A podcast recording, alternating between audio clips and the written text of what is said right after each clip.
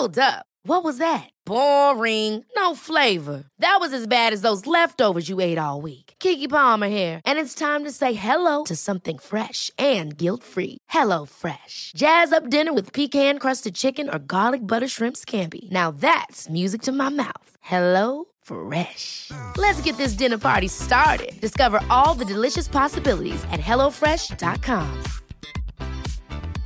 Cool fact a crocodile can't stick out its tongue. Also, you can get health insurance for a month or just under a year in some states. United Healthcare short term insurance plans, underwritten by Golden Rule Insurance Company, offer flexible, budget friendly coverage for you. Learn more at uh1.com.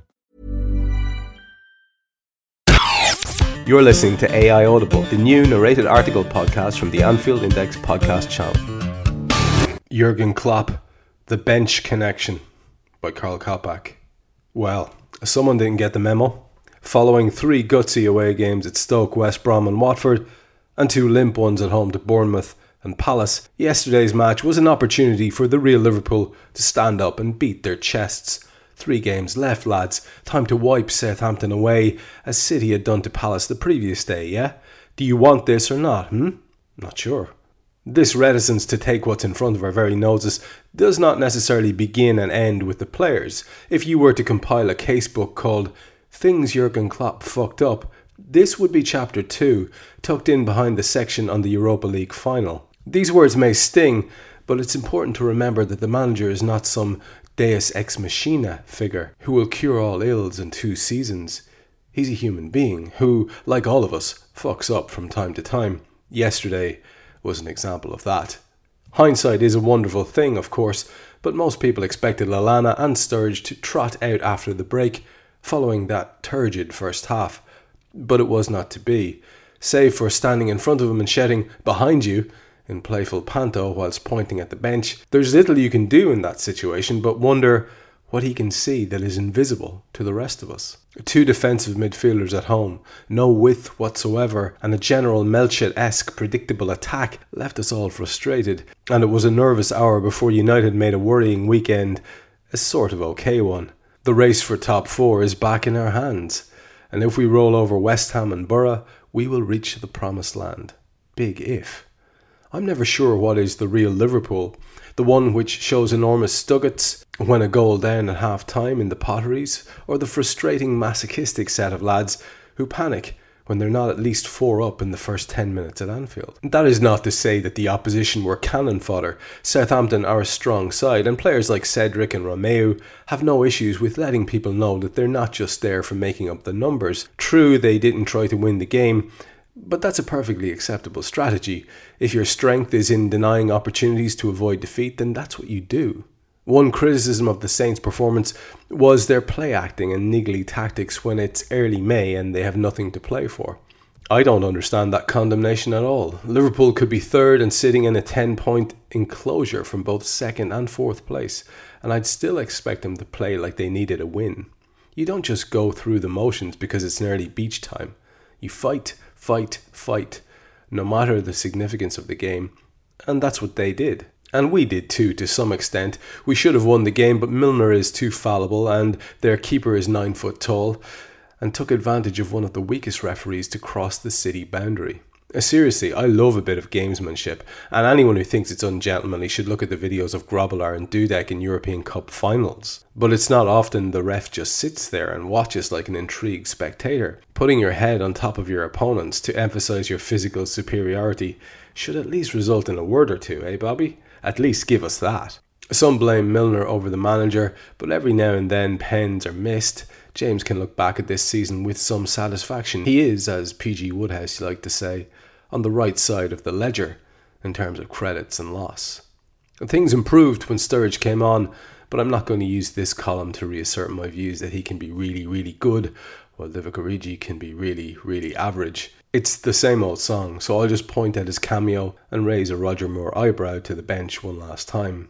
If you can't break a team down, then putting a player on who can may not be the worst idea. Would an extra 20 minutes on the pitch have helped?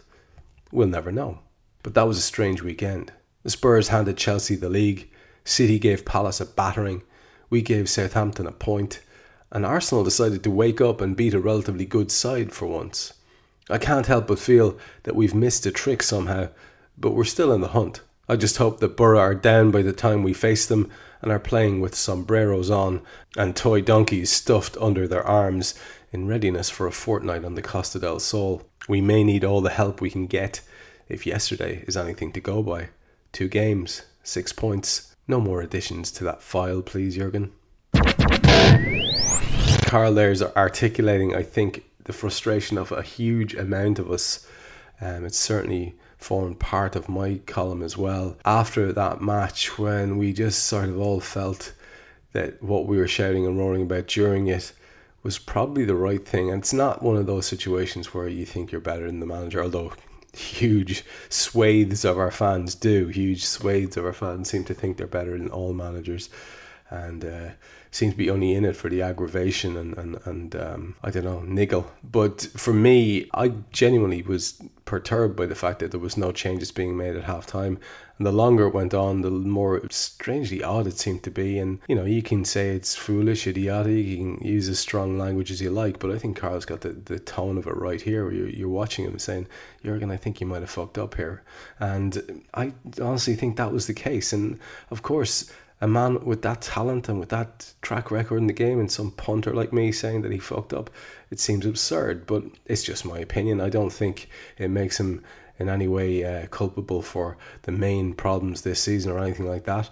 And um, if that's happens to be your opinion, fair play to you, you can hold it. I just think that that was the wrong decision because I think Daniel Sturridge really has shown himself to be just a cut above anything else we have when he's been on the pitch um, in terms of contributions and in terms of just that little bit of extra ability.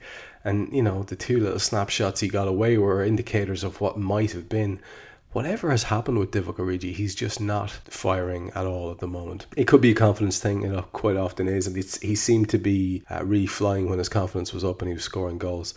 And, you know, it could be as simple as that. But by God, it's not working for us at the moment. The whole James Milner thing, I think it's absolutely disgraceful to see people trying to hang uh, Liverpool's failure this season on James Milner missing a penalty. I've seen people, understandably, who don't like the player or who feel that he's not appropriate for the team coming out. And in the heat of the moment, they say maybe maybe unfair things. Maybe they'd revise their opinions if they could. But it's absolutely idiotic to hang that defeat on him or that defeat. You see, I'm saying it's a defeat because it felt like a defeat, but to hang that lack of, of three points on James Milner's head solely is, is nonsense. The lack of threat from the front players was quite noticeable. Bobby Firmino huffed and puffed. Coutinho had his usual few long shots that Forster dealt with very comfortably. Uh, it was just sort of um, the uninspired Liverpool that we've become overly used to since the turn of the year, and that was disappointing on all sorts of levels. And you know, I suppose I was one of those people who thought if we were going to be hit by injuries, maybe we'd see some of this exciting youth talent coming in, like we thought might be the case with Woodburn or something like that, just to give the thing a little extra spark. But Klopp seems to be a man for the old heads, and those old heads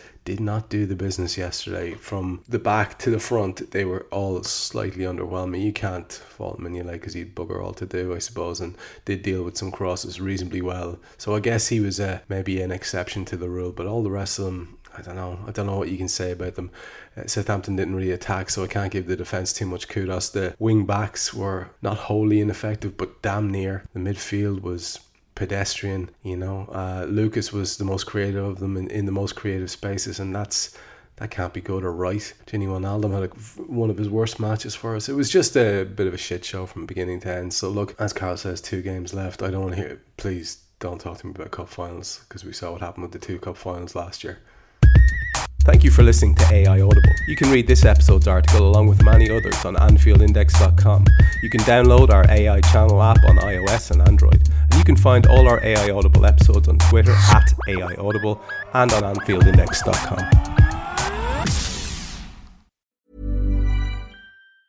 Planning for your next trip? Elevate your travel style with Quince. Quince has all the jet setting essentials you'll want for your next getaway, like European linen premium luggage options, buttery soft Italian leather bags, and so much more. And it's all priced at 50 to 80% less than similar brands. Plus, Quince only works with factories that use safe and ethical manufacturing practices. Pack your bags with high-quality essentials you'll be wearing for vacations to come with Quince. Go to quince.com slash trip for free shipping and 365-day returns. Hold up. What was that? Boring. No flavor. That was as bad as those leftovers you ate all week. Keke Palmer here, and it's time to say hello to something fresh and guilt-free. Hello Fresh. Jazz up dinner with pecan-crusted chicken or garlic butter shrimp scampi. Now that's music to my mouth. Hello Fresh. Let's get this dinner party started. Discover all the delicious possibilities at hellofresh.com.